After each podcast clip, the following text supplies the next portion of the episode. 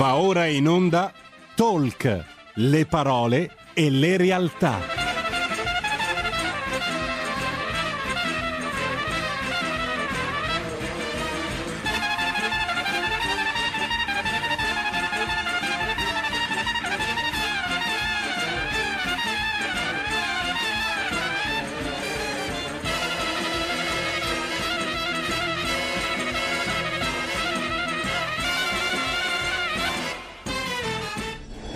Sara Garino conduce Alto Mare. Le notizie, i protagonisti, i fatti, le opinioni, anche le vostre.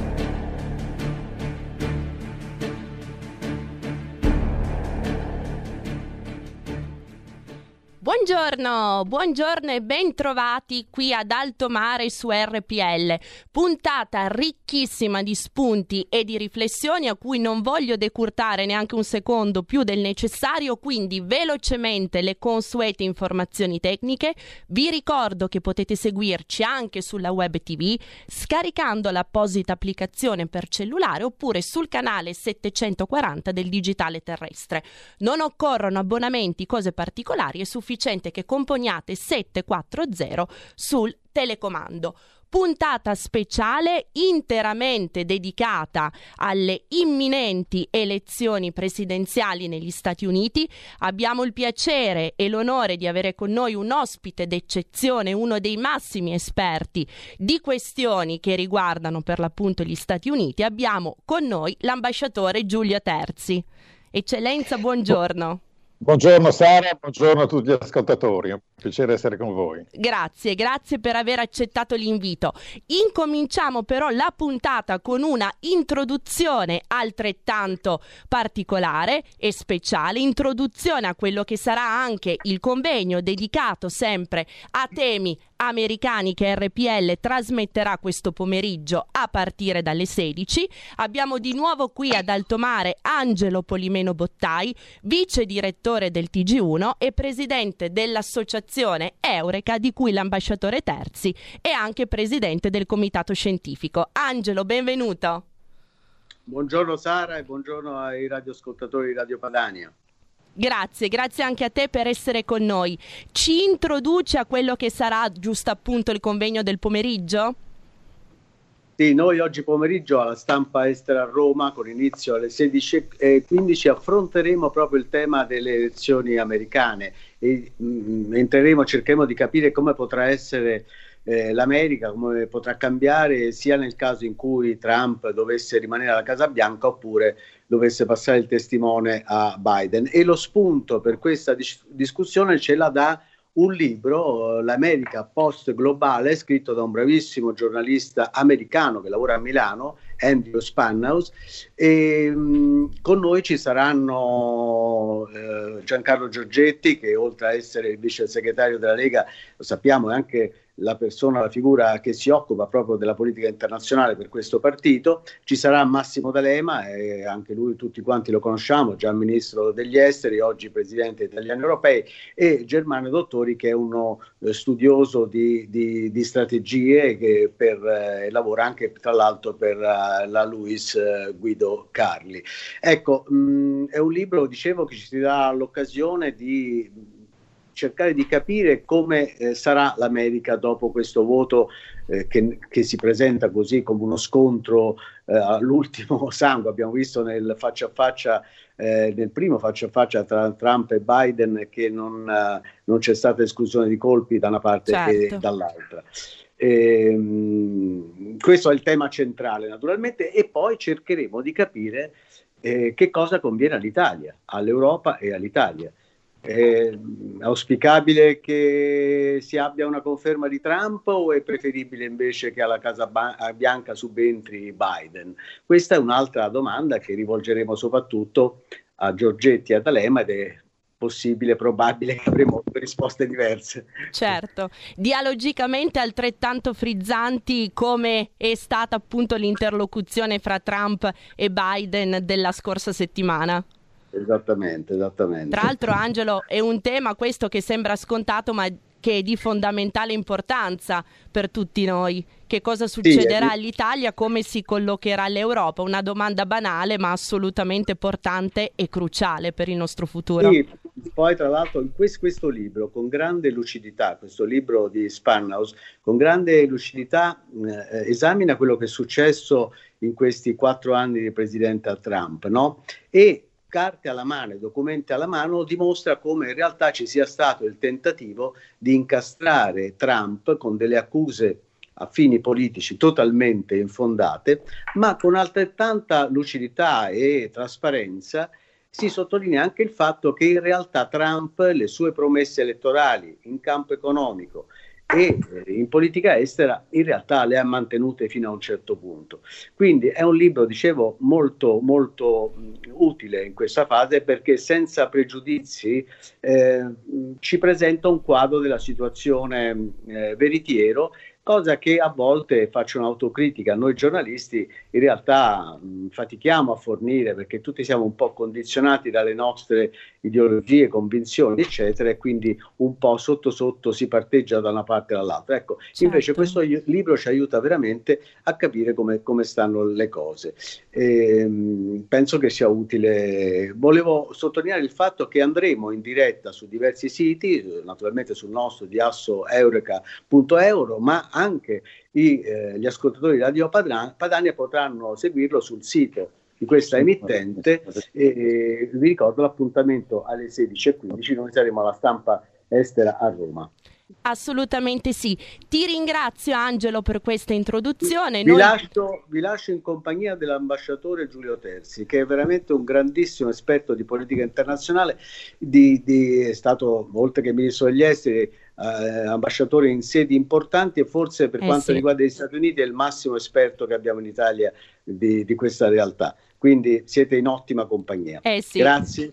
Grazie buon, Angelo, dibattito. grazie mille. So già che purtroppo combatteremo con il tempo perché fisiologicamente il tempo sarà troppo poco per sviscerare e approfondire tutte le questioni che tu ci hai introdotto, però ci proviamo. Ci riuscirete sicuramente. Senz'altro. Buon, buon dibattito. Grazie Angelo, grazie per questo tuo intervento, buon lavoro e a questo pomeriggio per il convegno. Ambasciatore, eccola. Eccoci, buongiorno. Buongiorno. grazie, grazie ancora per aver accettato l'invito. Allora, ambasciatore Terzi, cominciamo dal principio, quindi facciamo un passo indietro nel 2016. Le ragioni, le vere ragioni della vittoria, ancorché di misura, di Donald Trump. Una certa parte della stampa, ce lo ricordava anche Angelo Polimeno Bottai, si è prestata a una facile narrazione di stampo ideologico, tirando anche in ballo quelle che poi sono sono stati gli attacchi legati a Russia Gate. La verità è che lo zoccolo duro, la base del consenso a Donald Trump è arrivato dalla classe media, classe media in condizioni di forte difficoltà per quella che è stata la decrescita il depauperamento della, della filiera manifatturiera negli Stati Uniti. Esattamente Sara, ma mi consente anche se il tempo è pochissimo di dire semplicemente una parola al mio presidente, presidente di Eureka, Angelo Polimeno Bottai, che ha, fargli l'augurio per il dibattito di oggi che è estremamente importante, con persone che hanno una grande competenza, esperienza di politica estera in diversi ambiti ma eh, soprattutto può di reagire anche in modo ironico al, su- al, suo invito, alla sua anticipazione, che è eh, quella di dover fare un'analisi di quale sia l'interesse del nostro paese, cioè l'interesse nazionale per l'elezione americana in un senso o nell'altro, cioè se ci mm. convenga una conferma di Trump in termini generali o una, eh, una, un ritorno di Biden alla Casa Bianca come presidente questa volta. E, e qui io, io, devo dire eh, una cosa che eh, cerco sempre di sostenere, che eh, per l'Italia eh, l'America è eh, da 70 anni, ma anche da molto prima. Vogliamo tornare a Garibaldi eh, durante la guerra di secessione, quando Lincoln gli aveva offerto il comando di, una, di, un importante corpo di spedizione, addirittura di tutte le forze americane, per combattere, per, per, perché fosse lui il condottiero nella guerra di secessione. Vogliamo risalire ancora più indietro a Phil Mazzei, il grande pensatore, uomo d'azione, di pensiero, eh, amico di Benjamin Franklin, e ancora i contatti fra Franklin e dei grandi giuristi italiani sulla scienza della legislazione, della scuola di Napoli.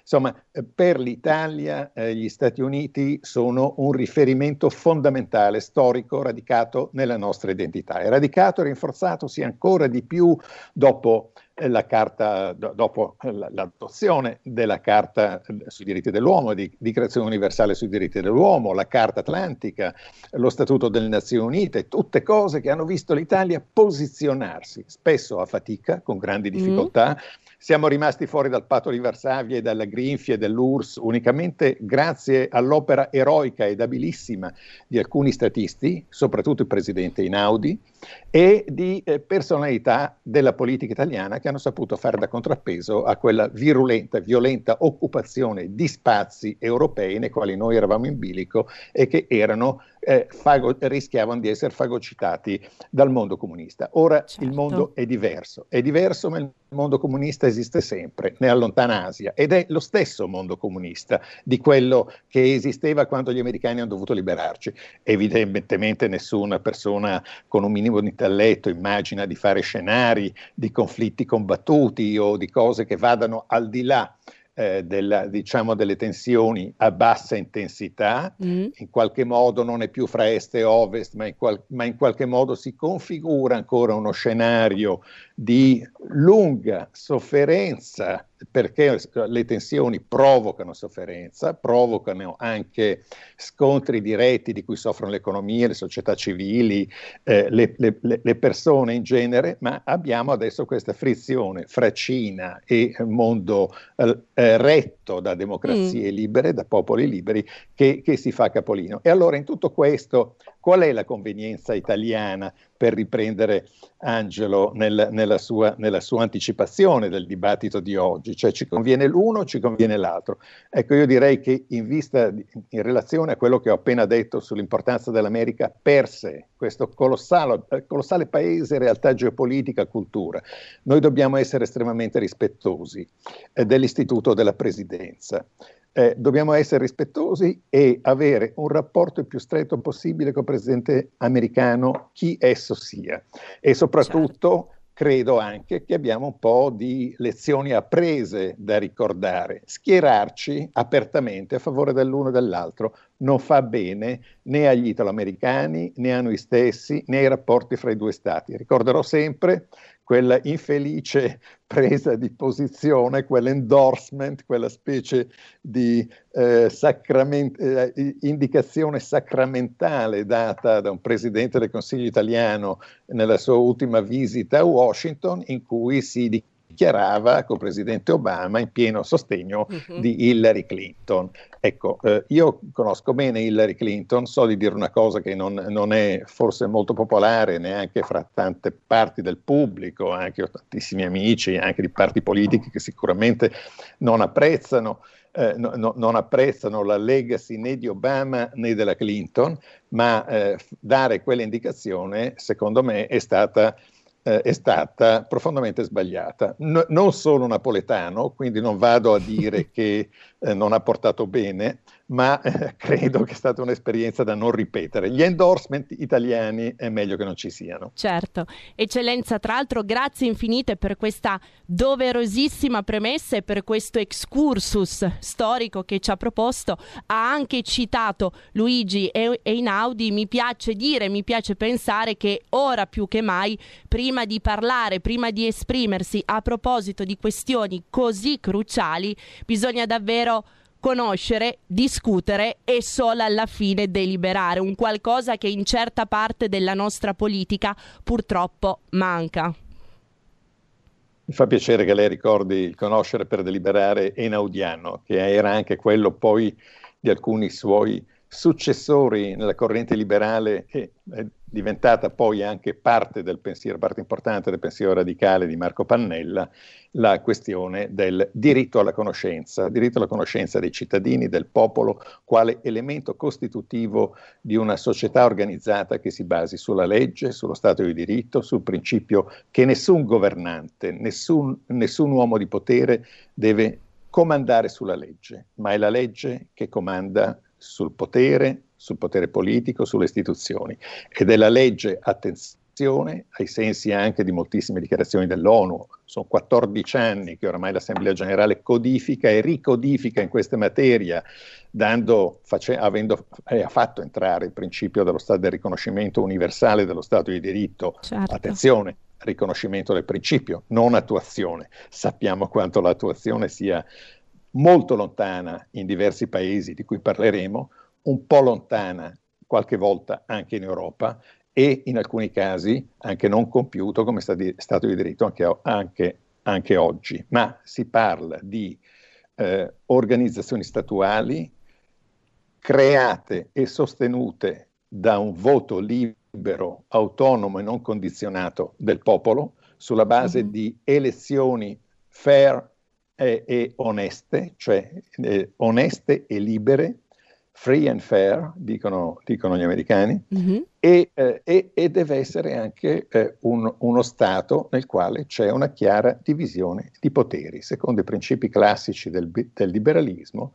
un legislativo, un esecutivo e un giudiziario. Quando queste cose si confondono, quando il legislativo, l'esecutivo comanda il giudiziario, eh, questo eh, si allontana molto dal, dallo Stato di diritto. E questo credo che sia per riprendere quel, quel, rapido accenno a Einaudi, ma non potevo anche mancare di un accenno a Marco Pannella, di, di, cui sono profondo ammiratore, soprattutto per alcune battaglie, come quella contro la pena di morte alle Nazioni Unite, contro le mutilazioni genitali femminili e per il sostegno del diritto alla conoscenza. Certo, battaglie sulle quali torneremo, eccellenza, in una prossima puntata naturalmente di Alto Mare. Tornando al discorso delle elezioni americane, facciamo davvero un rapido excursus su quelli che sono stati questi quattro anni di presidenza Trump. Dicevamo in incipit, la sua base, il suo zoccolo duro si fonda sul consenso della classe media, una classe media fortemente depauperata negli Stati Un- Uniti. Eh, classe media in, eh, in, in in via di evaporazione. Mm. Perché se si guardano gli indici del divario di ricchezza, il divario di ricchezza è, è cresciuto esponenzialmente durante la crisi e nel corso della crisi Lehman Brothers, dove mm-hmm. sappiamo che i finanziamenti, gli incentivi per due volte nel, nell'ottobre, ancora con il presidente Bush, nel, nell'ottobre del 2007, ma poi nel gennaio del 2008, il grande intervento finanziario massiccio eh, della presidenza Obama, parliamo già all'epoca dell'ordine di eh, molte centinaia di miliardi, quindi si è superato il, il trilione già all'epoca, eh, 12 anni fa, per far rivenire fuori l'America da queste crisi. Eh, questo è riconosciuto da tutti che la veicolazione di questi enormi finanziamenti e sostegni è andata soprattutto a vantaggio già all'epoca della presidenza Obama. Quindi diciamo che questo è un trend che caratterizza sia un'America democratica mm. a guida democratica che un'America a guida repubblicana. E ho detto prima appunto che il primo intervento massiccio in economia era stato fatto da, da, da, da George W. Bush. Certo. E, e, e, quindi il, il grande, eh, grande aumento di ricchezza, di profitti, di concentrazioni azionarie, di riacquisto di azioni societarie proprie da mm. parte mm. di chi governava le aziende e di finanziarizzazione dell'economia. Tutti questi fenomeni sono continuati a crescere nel corso, nella, nel primo e nel secondo mandato della presidenza Obama. Quindi eh, i grandi profitti, eh, la supercapitalizzazione della società americana è andata in questo senso. I mm. divari di ricchezza fra quella che lei giustamente ha definito classe media, ma eh, che eh, definirei meglio bassa classe media, mm. eh, senza, senza, che il termine bassa indichi nient'altro che un elemento statistico, e l'1%, l'1% o addirittura lo 0,1% dei detentori eh, della, della, della, grande ricchezza è continuato a crescersi questo divario, è a, a certo. una, una, forchetta che si è continuata a divaricare. Gli interventi correttivi mm-hmm. con azioni di politica sociale, con eh, l'Affordable Cares Act, la grande questione dibattutissima che è veramente un fumo negli occhi per i repubblicani, ma è, è la sua abolizione è un altrettanto fumo degli occhi dei democratici. L'Obama cioè, l'assistenza, l'assistenza sanitaria.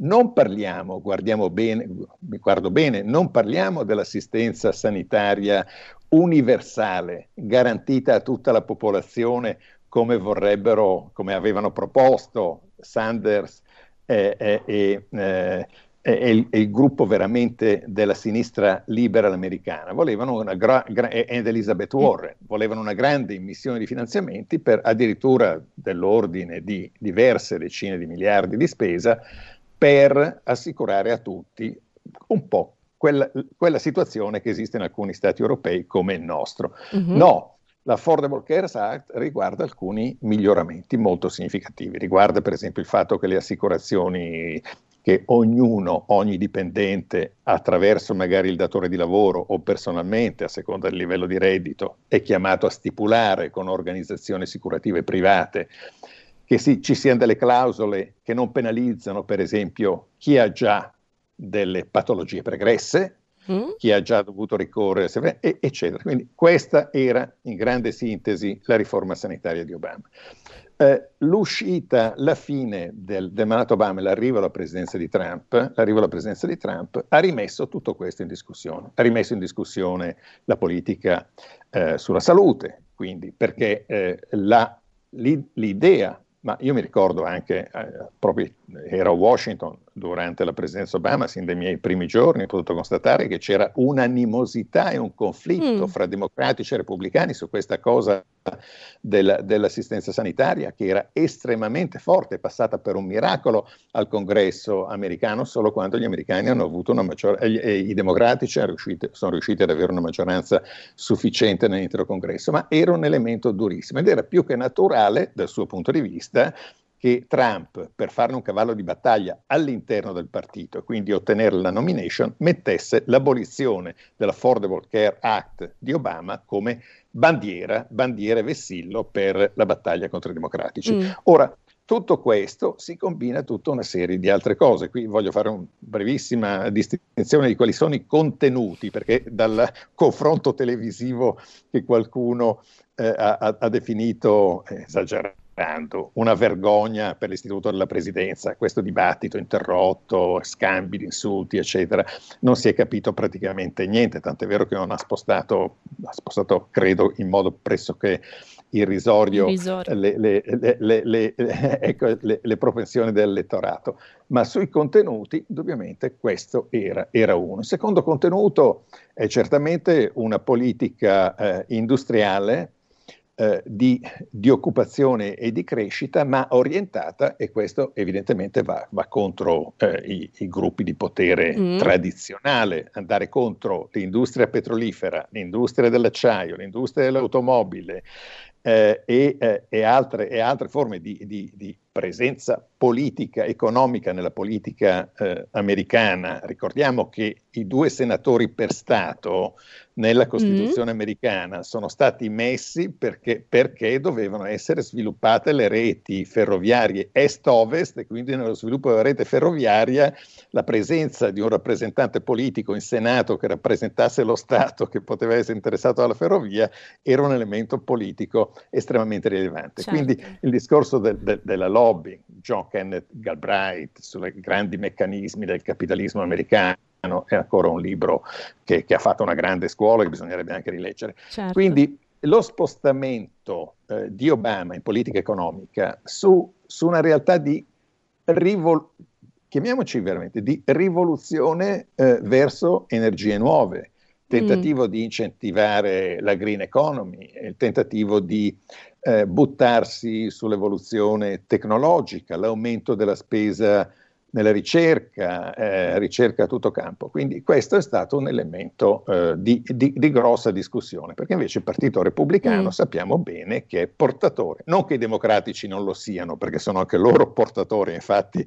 no, non è tutto bianco e nero, cioè ci sono gli interessi trasversali che giocano nei due sensi, ma insomma da un punto di vista perlomeno di narrativa politica è stata questa la, la situazione che, che, si è voluto portare avanti. Certo. Eh, il, adesso co- cosa è successo? È successo che eh, Trump ha avuto un notevolissimo successo, eh, eh ha realizzato questa nei, pri- nei, primi tre anni di mandato, mm. fino all'arrivo del Covid, ha realizzato una crescita, è riuscito a ottenere un aumento dell'occupazione.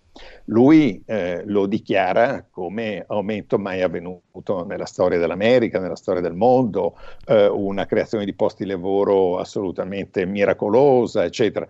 Beh, andando a vedere le statistiche eh, c'è un po' di tara da metterci perché eh, questi fenomeni sono avvenuti dopo la crisi del 29, sono avvenuti ancora dopo la guerra, tassi, da, dopo la seconda guerra mondiale, con tassi di crescita estremamente rilevanti eh, e con andamento delle borse, anche quello è stato un eh, andamento delle borse molto sostenuto con, con, con, la presidenza Trump, è indubbiamente avvenuto, è, è avvenuto il successo. Però Cosa è successo? Eh, Eccellenza, Trump... ci fermiamo, approfitto di questa sua breve pausa per respirare, ci fermiamo per un minuto di pubblicità e rientriamo in studio. Perfetto, grazie. Grazie. Rieccoci, ben trovati per il secondo blocco di Alto Mare. Per coloro i quali si fossero messi in collegamento soltanto ora, ricordo che abbiamo con noi l'ambasciatore Giulio Terzi. Eccellenza, ben trovata. Grazie, è un piacere tornare. Senta, prima che proceda alla sua disamina, vorrei sottoporle anche un paio di, di, osservazioni a cui pensavo prima mentre ci proponeva per l'appunto le sue riflessioni. Un dato riferito al passato, quindi al 2016. Lei prima parlava di classe media, o meglio, classe di media diciamo di, le- di, leverage basso, mettiamola così.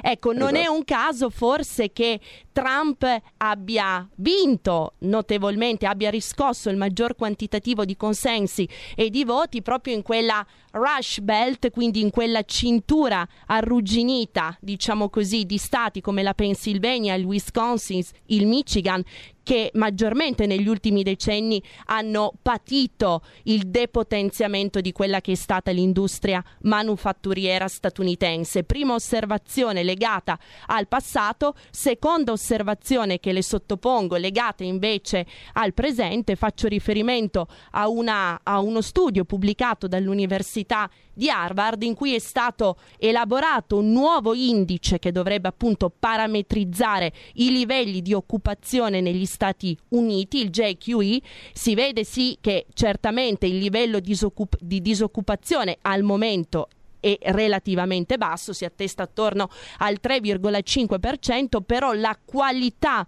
degli impieghi è bassa, nel senso ci sono molti lavori estremamente precari a basso reddito e non contrattualizzati. Eh, guardi, dal punto di vista occupazionale, le ultime statistiche per, per il mese scorso hanno dato 600.000, 600.000 erotti occupati in più, se ne aspettavano mm. 850.000, ma questo non è un problema, il Covid può produrre qualsiasi, qualsiasi sorpresa, qualsiasi cosa. Il mese precedente, cioè non, eh, non settembre ma eh, agosto, agosto, aveva visto invece una crescita superiore a 1.300.000 di nuovi occupati, quindi mm. c'è stato un fenomeno che... Eh, eh, che ha dimostrato la vitalità dell'economia americana. Il punto è che eh, la gli elettori, eh, questo è quello che si chiama eh, il gruppo assolutamente irremovibile nel sostegno al presidente Trump, che eh, quanto sia percentualmente è difficile dire, ma insomma probabilmente si aggira attorno al 40%, fra mm. il 35 e il 40%, è una, eh, una folla di cittadini americani molto fidelizzati attorno a un personaggio fortemente carismatico. Mm. Certo, carismatico nei termini che piacciono a questi suoi elettori. Quindi ci sono i Proud Boys, per dirne una, ci sono quelli che eh, sono legatissimi alla tradizione eh, delle armi, della libertà individuale, eh, del fatto che certo non vedono di buon occhio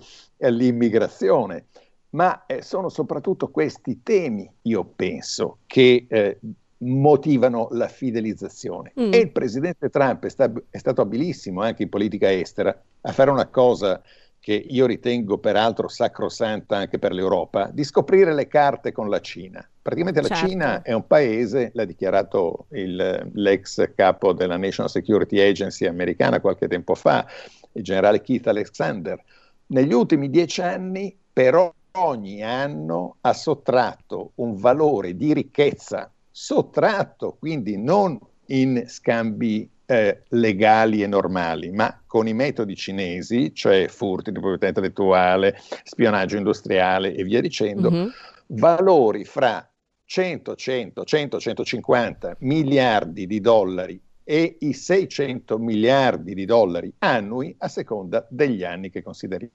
Ecco, aver lanciato, que- lanciato questa campagna sulla politica estera, sul fronte della politica estera, è stata una campagna anche estremamente sensibile per gli operai che perdono il posto facendo delle cose che si fanno in Cina. Il fatto certo. del reshoring, cioè di riportare in America le catene del valore, è mm-hmm. un termine, è una cosa estremamente utile, forte dal punto di vista elettorale, che ha fatto anche dimenticare, eh, questa, questa impostazione, ha fatto anche dimenticare quella che poteva essere invece eh, un, un, tallone d'Achille, che poteva essere un vero tallone d'Achille per questa presidenza, per una presidenza repubblicana, il fatto che i provvedimenti economici, la riforma fiscale mm. soprattutto, la riforma fiscale è stata fatta diciamo all'80-90% a favore delle categorie diciamo di vertice uh-huh. e eh, per il resto che pure hanno beneficiato anche le altre c'è stato un aumento del 4,5-5% nei, nei salari medi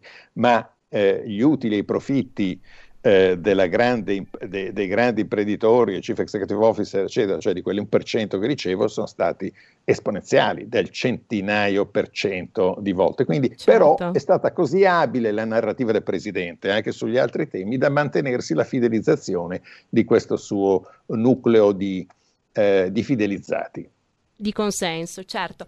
Ha citato, ambasciatore Terzi, la politica estera, a parte la Cina, che naturalmente sullo scacchiere internazionale rappresenta uno dei fronti più caldi, perlomeno per quanto concerne l'economia, ci sono stati molti altri temi, molti altri fronti nell'ambito della presidenza Trump. Ci sono state delle storie di successo, a mio giudizio, e le storie di successo sono quelle del eh, eh, dell'emersione, dell'emersione, individuazione di una strategia mm. da parte della Casa Bianca e dei suoi collaboratori che ha mantenuto una coerenza. La politica estera non è una cosa che, lo, che, può, che, vince facendo lo slalom. La politica estera è una cosa complessa, estremamente complessa da eh, adattare alla realtà che si muove, richiede un consenso interno forte, possibilmente di tutto il paese o di gran parte del paese, che purtroppo adesso non c'è né in America né in Italia. Mm. In Italia la politica estera è una situazione drammatica di essere divisa fra sostenitori a oltranza del, del dominio cinese sulla nostra economia le nostre, le nostre, condizioni di sicurezza, la logistica, le reti, eccetera. Quindi purtroppo noi abbiamo anche qui una spaccatura di quanti invece sono eh, molto preoccupati, buona parte dell'asse politico estremamente preoccupato di quello che stiamo svendendo certo. alla Cina comunista. Quindi questo è un elemento. Ma per Trump questi elementi di continuità sono eh, molto evidenti almeno su tre fronti. Su tre fronti. Uno, appunto, quello del rapporto con la Cina, nel quale lui ha eh, stabilito delle linee che, che, che, sono sul piano economico, ma anche sulle questioni di sicurezza. Parlo soprattutto del cyber, della necessità anche a fini militari dell'America di essere all'avanguardia uh-huh. nell'intelligenza artificiale, nei semiconduttori e nelle operazioni che sta, che sta muovendo. Qui una piccolissima precisazione anche su, su, come si stanno muovendo gli americani, ma non soltanto gli americani.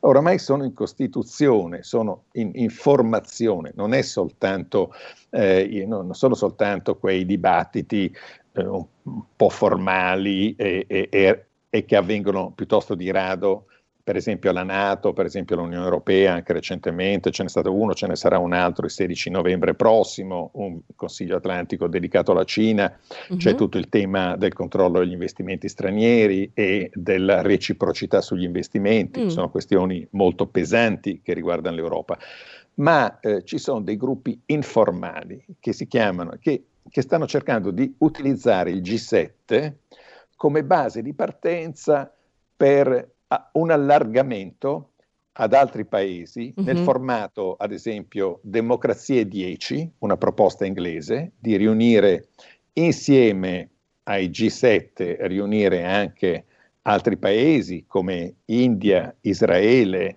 eh, Corea del Sud, che, che, possono essere considerati eh, democratici e eh, molto eh, consapevoli e, e coinvolti anche nei valori, mm. nei valori eh, de- della libertà e della democrazia e dispongono anche di, di risorse tecnologiche molto considerevoli.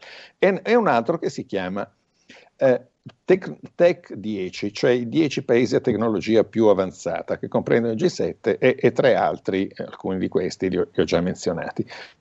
Eh, in questo quindi si cerca di, di allargare la capacità finanziaria di conoscenze e anche di massa critica di dati certo. che, sono, eh, cir- che vengono ogni secondo vincol- eh, veicolati a, a miliardi di miliardi di terabytes eh, nel mondo perché è questa miniera di dati, di, di, metadati che serve allo sviluppo dell'intelligenza artificiale. La Cina fa la parte del leone perché c'è un miliardo, quasi un miliardo e mezzo di popolazione, ma non solo, ma mm-hmm. oltre un miliardo e mezzo di popolazione tramite Huawei, ZTE, eccetera, magari fa anche delle cose che non sono proprio del tutto ortodosse con la legislazione europea e dei paesi nei quali queste aziende operano. Certo, certo. Tra l'altro, ambasciatore Terzi, la Cina non solo conta su una popolazione ben numerosa, ma anche una popolazione studentesca, universitaria, astronomica. Quindi questo è un altro dei fattori critici di cui tener conto per poter fronteggiare la, l'avanzata del dragone. As- Assolutamente critico, assolutamente critico. Non è soltanto il fatto di qualche centinaia di migliaia di studenti italiani che vanno all'estero, eh, che sono specializzati nelle discipline scientifiche mm-hmm. o in altre discipline, sono apprezzati anche all'estero eh, o, o, non è soltanto la capacità di formare i centri di eccellenza, sì, i centri di eccellenza devono essere una realtà, una normalità, non è, eh l'eccellenza dive, deve diventare normalità Regola. nell'era tecnologica che, che, che, noi stiamo vivendo. I cinesi mm-hmm. su questo corrono velocissimi e il fatto di aggregare a questo sforzo di, dei paesi europei, americani, cioè di metterci insieme per portare avanti uno sforzo congiunto, collettivo, di teste, di capacità, di risorse, di ricercatori, è l'unico modo, non è una, una gara semplice, è una gara, è una maratona, è una maratona centuplicata che deve essere portata avanti per cercare di eh, non essere, non diventare colonie, colonie tecnologiche, colonie economiche e alla fine anche colonie politiche di chi sappiamo. Certo, quindi sfruttare l'occasione della crescita economica cinese evitando di svendersi a Pechino e di diventare subalterni di una realtà che assolutamente dal punto di vista politico e sociale non rispetta quelli che sono i valori occidentali, lo Stato di diritto di cui parlava lei poc'anzi. Esattamente così, perché eh, quello che, che vediamo, eh, la Cina esiste un pre e dopo coronavirus mm. per tutto il mondo, ma diciamo che per la Cina è esistito un pre e dopo Xi Jinping. Eh, eh non, a caso, non, a caso, Xi Jinping eh, è stato definito da molti eh, l'ultimo Mao, cioè, mm. sono anche dei bei libri con questo titolo che son, sono usciti t- pochi mesi fa. E eh, cosa vuol dire? Lui simbolicamente anche, se lo vede alle manifestazioni su piazza Tiananmen, mm. manifestazioni ufficiali, sfilate militari, indossa eh, l'uniforme maoista, indossa la casacca, ci tiene. Nei primi discorsi che ha fatto al momento dopo il suo insediamento nel 2012, uno dei primissimi discorsi rivolto agli iscritti, non so se era l'assemblea, eh, l'assemblea del Partito Comunista o comunque un, un, grossa, grosso evento di, eh, di, iscritti al partito, eh, ha detto, eh, ha battuto su questo concetto. Noi abbiamo una responsabilità da comunisti e da eh, eredi, eh, da parte della storia maoista che ancora continua con noi, abbiamo una precisa responsabilità di non fare, di non lasciare accadere quello che è avvenuto in Russia, mm. nel mille, in Unione Sovietica nel 1989-90, con la disgregazione del Partito Comunista dell'Unione Sovietica e lo sfascio del tutto. E diceva Xi Jinping, bastava che una persona sola si levasse a parlare in difesa del sistema, del sistema comunista, in quel momento, affinché questo processo si arrestasse. Voi non dovete fare assolutamente questo. Dovete. E da lì mm. cosa ha fatto? Ha accentrato i poteri della sicurezza dello Stato, oltre che dell'economia, i poteri militari, ha ridotto il Politburo, l'esecutivo eh, di, di, un paio di, di, persone, ha incarcerato, fatto sparire tutti gli oppositori, soprattutto i generali che potevano eh, dargli fastidio, si è fatto proclamare, ha modificato la Costituzione per diventare esattamente come Mao, presidente mm-hmm. a vita, ed ha avviato una politica incessante, sin dai primissimi eh, giorni di que- quella, della sua presidenza, a eh, lanciare la Cina 2000, eh, 2025 nel programma Cyber Intelligenza Artificiale, mm-hmm. la Cina del Made in China del eh, 2030, ad appropriarsi di uno spazio enorme di mare, del Mar della Cina, perché lontano centinaia di miglia c'erano degli isolotti sommersi, quindi considerati mare e non isole, non mm-hmm. terraferma, che lui sosteneva di poter rivendicare contro qualsiasi convenzione internazionale di diritto consuetudinario. Quindi è partita questa aggressività cinese e poi si è inventato le vie della seta. Le vie della seta che ci hanno portato il Covid, fra l'altro, ma questo è un elemento casuale, le vie della seta sono un elemento di dominazione eh, economica certo. e finanziaria e logistica. Certo anche perché la crescita infrastrutturale dei collegamenti fra la Cina e l'Europa di, di conseguenza eccellenza aumenta, incrementa anche la velocità con cui le merci cinesi possono invadere il nostro mercato, spazzando via, polverizzando, per utilizzare un termine che ha impiegato anche lei prima, quelli che sono invece i nostri prodotti. Assolutamente così, ma lei veda, e con eh, una capacità di, di, di, disegnare una strategia. Mm. Dove ha puntato subito la Cina e Xi Jinping con le vie della seta? La via della seta cyber dell'intelligenza artificiale e qui ha Huawei, certo. che è un organo dello Stato cinese perché dice di essere un, un'azienda privata, ma deve rispondere in base alla legge del 2017, deve rispondere continuamente all'intelligence cinese nel, nel fornire gli elementi. Quindi sulla via della seta cyber ha delle, dei mega gruppi, mega multinazionali avanzatissimi, a tecnologia avanzata, che hanno tanti eh, asserviti o peraltro eh, e le eh, persone, persone, di alta responsabilità anche nel nostro paese che le giocano in mano, non so, magari per motivi ideologici, di convinzioni politiche o anche, anche per interessi economici, perché c'è tanta gente che è reclutata da queste aziende come special advisor, con certo. uh, posizioni interni al board, eccetera, quindi diventano organiche a questo sistema. Quindi la cyber, che è veramente la dimensione totalizzante, ma poi dov'è andata, dov'è andata la Cina con le vie della seta? A costruirsi nel Mediterraneo, che è per lei fondamentale, cioè, certo perché Pacifico, eh, il, Pacifico il mar, de, mar, della Cina, Pacifico, Oceano Indiano, Suez, Mar Rosso, eccetera, sicuramente è importante, sono importantissime tutte queste linee di comunicazione marittima, ma il Mediterraneo è il 20% del commercio, del commercio marittimo mondiale, quindi certo. il Mediterraneo costituisce un elemento geopolitico fondamentale ed è andata a prendersi il Pireo, adesso punta su Taranto, dove mm-hmm. guarda caso vorrebbe scalzare quasi la base americana mettendosi una base, non c'è nulla nulla. Ecco, questo mi sembra, credo di doverlo sottolineare, forse la cosa più importante che vorrei potesse emergere ed essere capita bene da tutti gli ascoltatori eh, di questa eh, bellissima, eh, bellissima, istituzione di informazione che, che, è questa radio.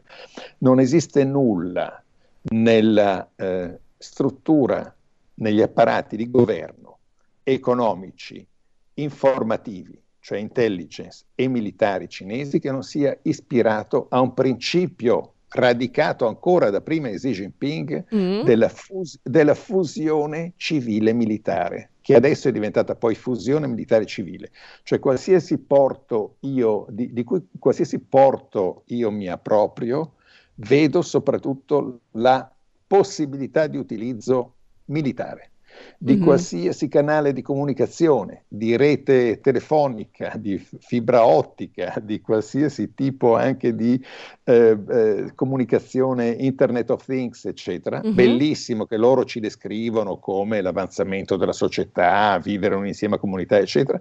La finalità prima è militare, è la fusione civile-militare. Mm-hmm. E da questo discende perché? Perché è il potere vero, perché il potere vero per un paese che non, non, non, gli interessa niente, a cui non interessa niente la decisione di una Corte internazionale di giustizia, per esempio, che l'occupazione degli isolotti nel Mar della Cina deve essere eliminata perché la Cina non ha diritto di occuparli, certo. nel corso delle Filippine, la Corte internazionale di giustizia di cinque anni fa, il ministro degli esteri cinese ha detto, ma cosa volete da noi? Noi siamo mm-hmm. il più grande paese del mondo, non veniteci a porre dei problemi di paesi vicini che sono quattro gatti, che non contano niente, eccetera. Questa è la risposta. Quindi la, la forza è un elemento, non è una cosa eh, teorica, mm-hmm. la forza loro la utilizzano prima di qualsiasi altra cosa, prima del diritto, prima della diplomazia, prima dell'economia vedasi anche le rivendicazioni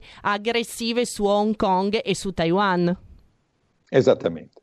Lì è stata, sono, sono violazioni talmente enormi. Lei ha citato Hong Kong, Taiwan, le minacce, ci sono 60 incursioni al giorno di bombardieri cinesi al di là della linea mediana fra Taiwan e Hong Kong, il che potrebbe far scattare da un momento all'altro un veramente un, un, confronto, perché nel momento in cui eh, un, una, uno di questi giochi di guerra dovessero essere percepiti dal governo taiwanese come l'inizio di un lancio di sbarco, questi cominciano e poi eh, gli daranno la colpa che, che, che, hanno reagito. Su questo non c'è dubbio, sì. rischia di essere una cosa. Ma, ma guardiamo anche all'interno della Cina. La Cina si è appropriata, la Cina comunista non, era, non aveva il Tibet non mm-hmm. aveva sovranità sul Tibet, non l'ha mai avuta. La, storicamente la sovranità cinese sul Tibet non è mai esistita, è una cosa che si è inventato Mao, eh? perché gli facevano comodo i corsi d'acqua, le linee di marcazione, eh, il controllo del, del, del, dell'India e dei paesi vicini. La Cina non ha mai avuto il controllo eh, del eh, dello Xinjiang in termini cinesi, mm. che è il Turkmenistan orientale, una popolazione musulmana che aveva goduto di un suo status e poi è diventata anche un'autonomia, non, non, non c'era mai stato. Adesso succede lo stesso con il sud della Mongolia.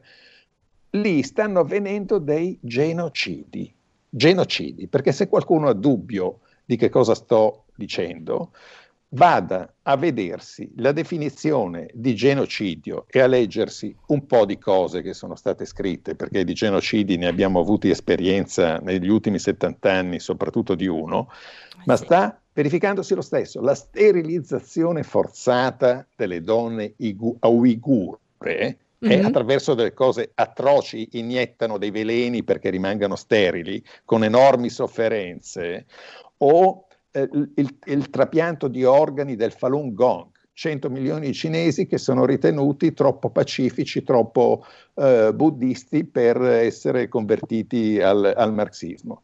Eh, o la sostituzione di popolazione in Tibet, che è mm. avanzatissima, stanno eh, buttando, eh, eliminando le possibilità di sopravvivenza dei contadini tibetani, dei pastori, eccetera. Queste cose sono tecnicamente, politicamente, eticamente delle tappe di un percorso genocidario. Qui esatto. si stanno compiendo dei genocidi e ora basta con questa vergogna di non poter neanche dire, quando si parla di Cina, poterla chiamare Cina comunista, che è il suo nome, mm. non, non, poter neanche dire apertamente che esistono queste cose. Quindi eh, non, non, credo di dovermi eh, spendere oltre per far capire qual è il mio punto di vista su queste tematiche. E anche di sottolineare, eccellenza, che questo virus è un virus cinese.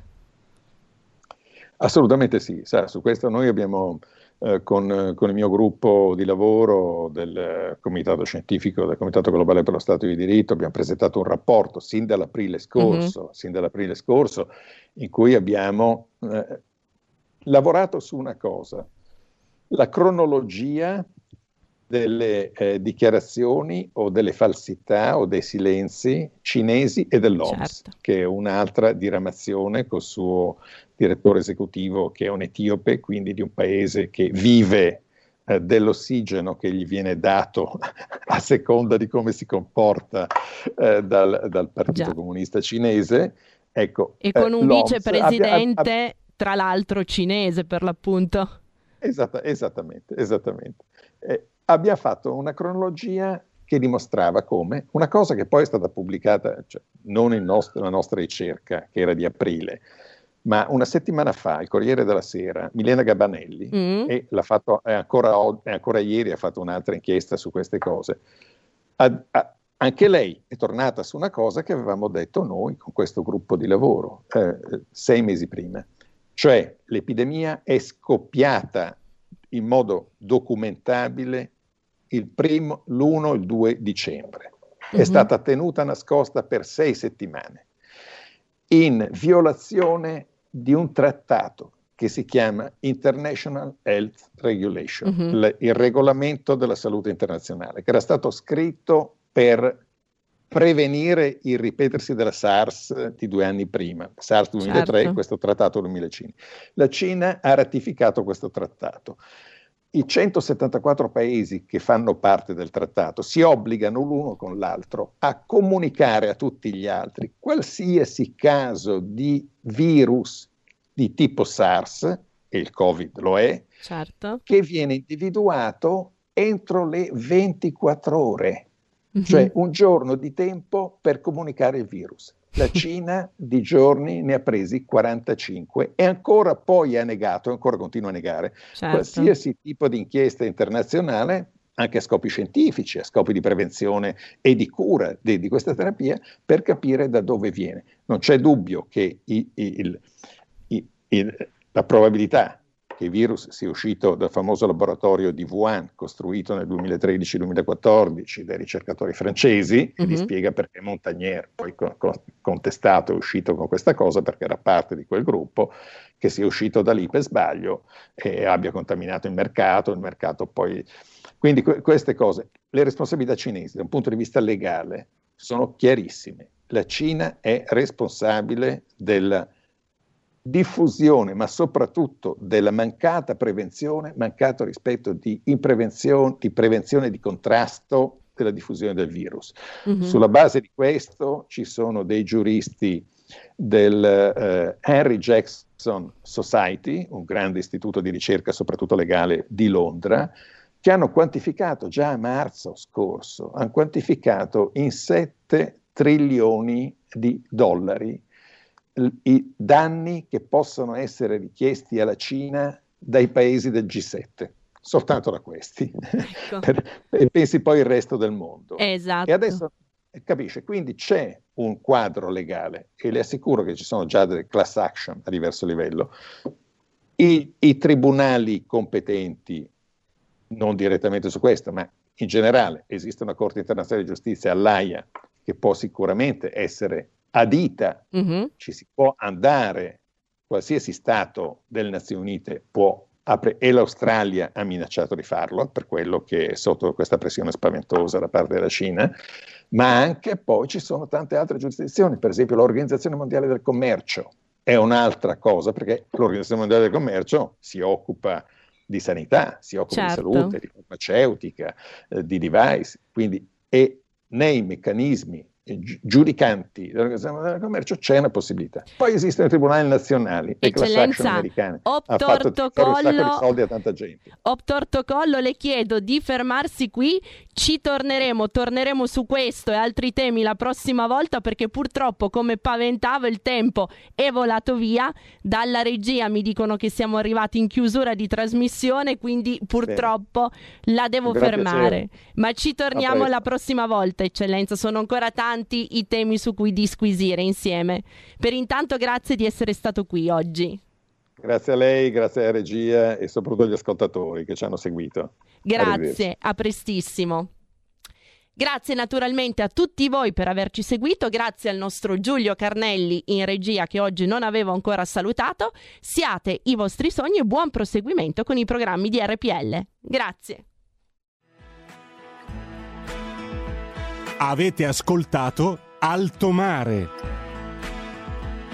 Non è facile pensare di cambiare le abitudini di tutta una stagione, di una vita che è passata come un lampo e che fila dritta verso la stazione di un mondo migliore, del mondo migliore.